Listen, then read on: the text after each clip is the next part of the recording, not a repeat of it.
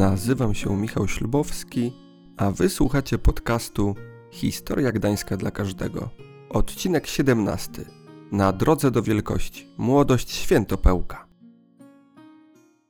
Kiedy w 2010 roku odsłonięto pomnik Świętopełka Wielkiego w okolicy kościoła Świętego Mikołaja, w przestrzeni publicznej pojawiały się różne komentarze. Kontrowersje budziła kaszubskość Świętopełka, niektórzy nie dostrzegali związków księcia z Gdańskiem, bądź zarzucano mu, że jego poczynania przekreśliły wcześniejsze zespolenie Polski dzielnicowej. Jedni nazywali sobie Sławica bohaterem, drudzy zaś bandytą. Ponad 750 lat po swojej śmierci Świętopełk wciąż wzbudza żywe emocje mieszkańców Gdańska. Czy zasłużył na swój przydomek? W 1811 roku Tomasz Święcicki, szlachcic z Podlasia i zarazem zapalony geograf i historyk, kończył pisać w Warszawie swoją pierwszą książkę.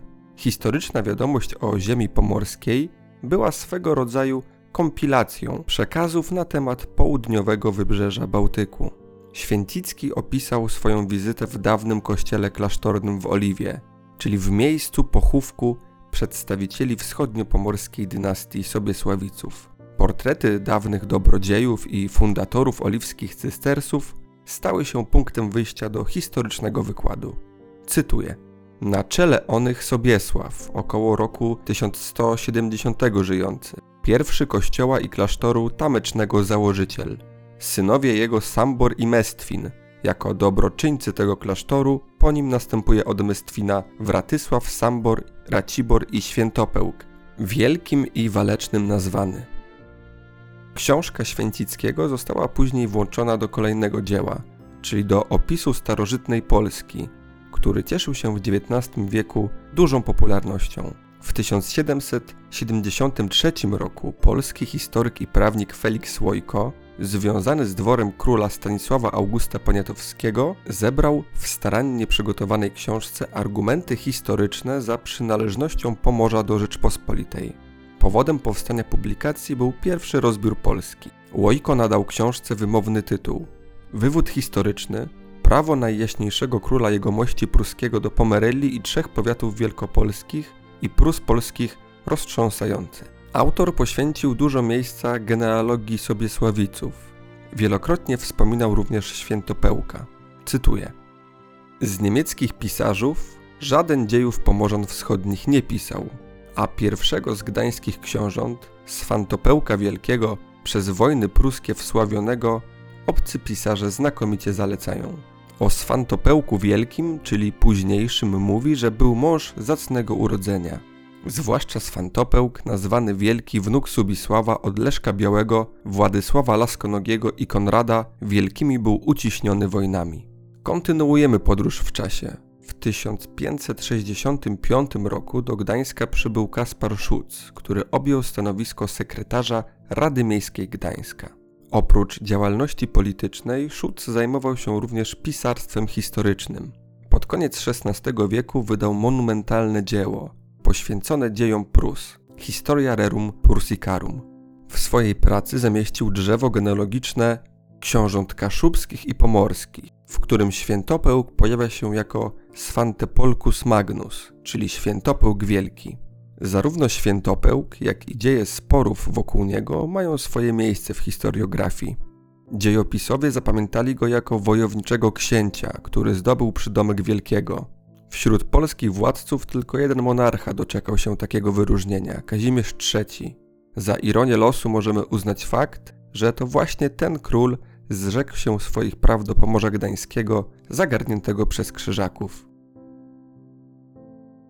Dzisiejszy odcinek będzie pierwszym poświęconym temu władcy. W historii Gdańska zajmuje on miejsce niezwykle ważne. Na początku przyjrzymy się młodości Świętopełka i jego drodze, która zakończy się uniezależnieniem od Piastów i nadaniem mu tego szlachetnego przydomka. Przyglądając się życiu Świętopełka, wielokrotnie musimy wchodzić w gęstą mgłę domysłów i niedopowiedzeń. Nie wiemy nawet, kiedy przyszły książę się urodził. Badacze wskazują na okres pomiędzy 1190 a 1195 rokiem. Najstarszy syn Mściwoja pojawił się w znanym z poprzednich odcinków dokumencie fundacyjnym klasztoru w Żukowie, gdzie princeps gdański przekazał Norbertanki majątki, cytuję, oczywiście za zgodą synów naszych, Świętopełka, Warcisława, Sambora, Racibora i również żony naszej. Młody Świętopełk obserwował lawirowania swojego ojca pomiędzy Duńczykami i Piastami oraz był świadkiem wydarzeń doniosłych dla Gdańska oraz całego regionu. Ważnym momentem dla młodego Sobiesławica było zawarcie małżeństwa. Tutaj znowu jesteśmy skazani na domysły i snucie teorii. Doszło do tego najprawdopodobniej pomiędzy 1215 a 1219 rokiem. W średniowieczu wybór kandydatki na żonę najczęściej nie był podyktowany miłością, a raczej wykalkulowanym bilansem zysków i strat. Mówiąc krótko, małżeństwo było jednym z wielu narzędzi politycznych ówczesnych możnych. Kim była Eufrozyna, pierwsza żona świętopełka? Obecnie większość badaczy przyjmuje, że była ona księżniczką wielkopolską, córką księcia Odona Mieszkowica. Źródeł tego małżeństwa historycy doszukują się w sojuszu, który Mściwoj I chciał zawrzeć z Wielkopolanami. Śmierć Mściwoja na przełomie lat 20. i 30. XIII wieku postawiła świętopełka przed wcześniej nieznanymi mu wyzwaniami. Książę z Wierzchni, Leszek Biały, osobiście przybył na Pomorze Gdańskie, aby zatwierdzić nowego Sobiesławica na stanowisku princepsa. Wydarzenie to odnotowała kronika wielkopolska. Cytuję. Książę Leszek Biały wkroczył na Pomorze i tam przez wszystkich pomorskich dostojników jako ich prawowity władca i pan z uszanowaniem został przyjęty i wspaniale przywitany. Załatwiwszy sprawy należycie i przezornie, ustanowił zastępcą swoim wielkorządcę imieniem Świętopełk, męża wpływowego i dzielnego, lecz nie za bardzo wiernego swemu panu. Doznawszy wielkiego powodzenia, wraca do siedziby swojego królestwa.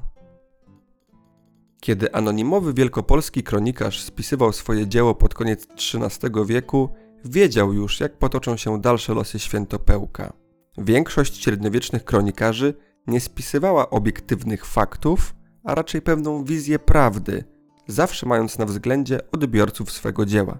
Stąd podkreślenie zależności Pomorza Wschodniego od władzy księcia krakowskiego i zapowiedź przyszłych wydarzeń, czyli stwierdzenie o rzekomej niewierności świętopełka. Jednak jesteśmy dopiero u progu samodzielnych rządów Świętopełka, kiedy jego stosunki z Leszkiem Białym są co najmniej poprawne. Jednak Świętopełk nie był jedynym synem Mściwoja, a feudalna rzeczywistość wymuszała na synach możnych walkę o miejsce na drabinie stosunków społecznych. Świętopełk początkowo był opiekunem swoich młodszych braci, kiedy osiągnęli oni lata sprawne, czyli wiek, który uznawano za stosowny do korzystania ze wszystkich zdolności do czynności prawnych, trzeba było im wykroić kawałek dziedzictwa pozostawionego przez Mściwoja. Już w 1223 roku młodszy Warcisław pojawia się w dokumentach występując jako princeps. Dla Świętopełka głównym ośrodkiem władzy był Gdańsk, z kolei dla Warcisława Gniew i Świecie.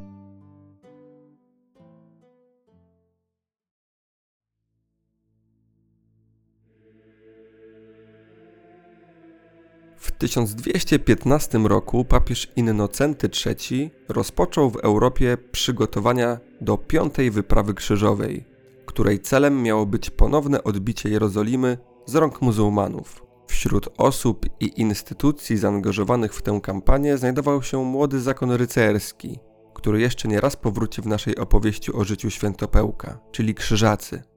Gorączka krucjatowa dotarła również do Polski – Duchowni odwiedzali polskich książąt, namawiając ich do wyprawy za morze.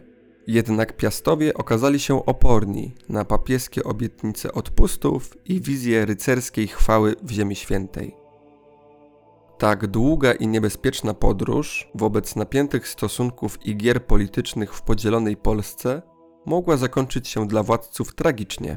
Pomimo tego upór arcybiskupa gnieźnieńskiego Henryka Kietlicza przyniósł owoce część polskich książąt zadeklarowała swój udział w krucjacie, a w tym gronie znalazł się sam książę z wierzchni Leszek Biały. Jednak entuzjazm książąt do zamorskiej wyprawy szybko stopniał, a Piastowie podjęli próbę zamiany ślubów udziału w krucjacie do Ziemi Świętej na wyprawę na pogańskich Prusów. Papież Honoriusz III w swoim liście z 1221 roku wspomina o Leszku Białym, cytując za Błażejem Śliwińskim. Będąc sąsiadem Prusów, łatwo może ten kraj najechać z licznym rycerstwem, nie tylko bronić świeżo nawróconych, lecz również by za łaską Bożą nawracać innych pogan swym trudem i gorliwością. Co ciekawe, Leszek Biały sięgnął również po inne argumenty. W podróży do Ziemi Świętej miały przeszkadzać mu jego własna tusza oraz fakt, że książę pijał jedynie miód i piwo, a w Palestynie byłby skazany na wodę i wino. Leszek Biały zaproponował również inną ciekawą metodę nawracania Prusów. Postulował założenie ośrodka miejskiego z funkcjonującym targiem soli i żelaza, podczas którego misjonarze mieli głosić Słowo Boże. Kwestia misji pruskiej zajmowała Piastów już od jakiegoś czasu. Plemiona pruskie stanowiły realne zagrożenie dla księcia Konrada Mazowieckiego, brata Leszka Białego, a ponadto aktywną działalność chrystianizacyjną prowadził biskup Chrystian, cysters wywodzący się z Oliwy. Papież, godząc się na zmianę celu krucjaty z Ziemi Świętej na Prusy, uruchomił ciąg wydarzeń, który w przyszłości zaważy na przyszłości Gdańska i całego Pomorza Wschodniego. Ostatecznie wyprawę zorganizowano w 1223 roku. Oprócz Leszka Białego, Konrada Mazowieckiego i Henryka Brodatego ze Śląska, wzięli w niej udział Świętopełk oraz jego brat Warcisław. Rycerzom towarzyszyli duchowni, nie wyłączając biskupa Chrystiana. Sama wyprawa nie przyniosła jednak żadnych spektakularnych efektów, a raczej była wymuszonym spełnieniem ślubów krzyżowych, złożonych przez polskich książąt. Wiemy jednak, że Świętopełk i Warcisław wrócili do swoich grodów jeszcze przed zakończeniem krucjaty. Taki przebieg wypadków może sugerować konflikt, który powstał na linii Sobiesławice-Leszek Biały. Idea utworzenia stałej ochrony granicy z Prusami upadła wobec odnowionych waśni pomiędzy Piastami. Wobec tego faktu Konrad Mazowiecki, którego ziemie najbardziej były narażone na wypady Prusów, nawiązał bezpośredni kontakt z Hermanem von Salzą, wielkim mistrzem zakonu krzyżackiego.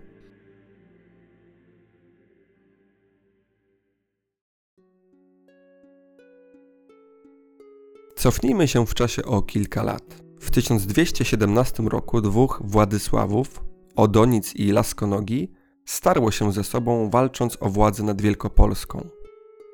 Ze zmagań zwycięsko wyszedł Laskonogi, a Odonic musiał opuścić Polskę. Zmieniły się przymierza. Leszek Biały, dawny rywal Laskonogiego, teraz zawiązał z nim sojusz. Jednak Władysław Odonic nie zamierzał się poddawać. Autor Kroniki Wielkopolskiej wspomina o konflikcie w taki sposób. Cytuję. Gdy Władysław, syn Odona, pozostający pod opieką stryja swego Władysława Starego, zwanego Laskonogim, księcia gnieźnieńskiego, zapragnął objąć swoje księstwo poznańskie i kaliskie i bez wiedzy stryja wślizgnął się do grodu kaliskiego, stryj jego zebrawszy wojsko uciekającego z grodu kaliskiego przepędził aż na Węgry. A było to w roku pańskim 1217. Wróciwszy po kilku latach, w roku pańskim 1223, w sam dzień świętego Dionizego i jego towarzyszy, Chyłkiem wszedł do grodu ujście, ponieważ świętopełk, wielkorządca Pomorza, udzielił mu pomocy. Książę wygnaniec znalazł schronienie w Gdańsku, u boku świętopełka. W ten sposób princeps jawnie wystąpił przeciwko Leszkowi Białemu. Być może tutaj trzeba poszukiwać źródeł wcześniejszego powrotu sobie Sławiców z Krucjaty. Świętopełk chciał pomóc Odonicowi w jego walkach w Wielkopolsce. Co skłoniło Odonica do przybycia na Pomorze Wschodnie? Jeżeli przypuszczenia historyków są prawidłowe, żona świętopełka, Eufrozyna, była siostrą Władysława. Z kolei żoną samego Odonica była niejaka Jadwiga, którą część badaczy identyfikuje jako córkę Miściwoja I, czyli siostrę świętopełka. To świetny przykład tego, o czym wspomniałem wcześniej, Związki małżeńskie stanowiły element świata polityki. W 1223 roku w Kcyni Laskonogi i Odonic zawarli pokój. wedle postanowień którego ten ostatni zatrzymał dla siebie ujście oraz nakło. Jednak żadna ze stron nie była zadowolona z postanowień traktatu. Dlatego skonfliktowani książęta wielkopolscy szykowali się do dalszych rozgrywek między sobą, w których Odonica wspierał świętopełk. W 1224 roku w dokumencie wystawionym dla klasztoru w Oliwie princeps zobowiązał poddanych klasztoru do udziału w wyprawach poza granice własnych ziem, czyli nie tylko w obronie Pomorza Wschodniego. Wśród świadków dokumentu znalazła się matka i żona świętopełka, czyli Zwinisława i Eufrozyna oraz opat klasztoru. Nie tylko sprawy wielkopolskie zaprzątały głowę świętopełka. W tym samym roku, w którym wystawił wspomniany dokument dla cystersów, na Pomorze Wschodnie wyprawili się Prusowie. Marek Smoliński snuje rozważania, według których princeps podczas pruskiego najazdu był poza swoją dzielnicą. Został bowiem wezwany przez rycerstwo ziemi słupskiej w momencie politycznej niestabilności. Prusowie wyjątkowo dotkliwie zaatakowali dzielnicę Świętopełka. Pamięć o tamtym najeździe przetrwała w XIV-wiecznej kronice oliwskiej. Cytuję. W roku pańskim 1224 Prusowie spogezani, wdzierając się na Pomorze, zniszczyli je całe pożarami i grabieżami. W czasie tych nieszczęsnych wydarzeń również konwent braci z Oliwy został przez tychże zaprowadzony aż do Gdańska i tam wymordowany za wiarę i imię Jezusa Chrystusa. Prusowie zniszczyli klasztor w Oliwie oraz w Żukowie, a mnichów i mniszki wymordowali. Śmierć poniósł ówczesny opat, Etler. Najprawdopodobniej zniszczono wówczas pierwotne romańskie oratorium w Oliwie. Czy jednak napastnicy działali sami? Historycy mają co do tego wątpliwości. Świętopełk w liście do papieża skarżył się, że chrześcijańscy piastowie podżegali Prusów do ataku na Pomorze. Wśród książąt, którzy mieli stać za prowokowaniem ataku, wymienia się Władysława Laskonogiego i Konrada Mazowieckiego, zaś wpływ Leszka Białego na te wydarzenia wciąż stoi pod znakiem zapytania. W tak napiętej sytuacji politycznej Leszek Biały zwołał wiec możnych i książąt w Gąsawie, którego przebieg zmienił nie tylko los Świętopełka, ale i całej Polski dzielnicowej.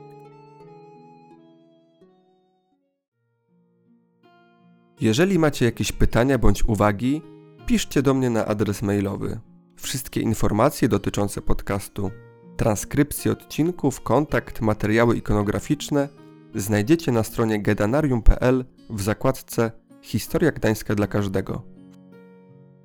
Jeżeli podoba Wam się ten projekt, gorąco zachęcam do wystawienia oceny w aplikacjach, w których słuchacie podcastu, zasubskrybowania kanału na YouTubie i możecie również polecić historię Gdańska dla każdego znajomym, przyjaciołom czy rodzinie. To najlepszy sposób, aby dotrzeć do nowych słuchaczy.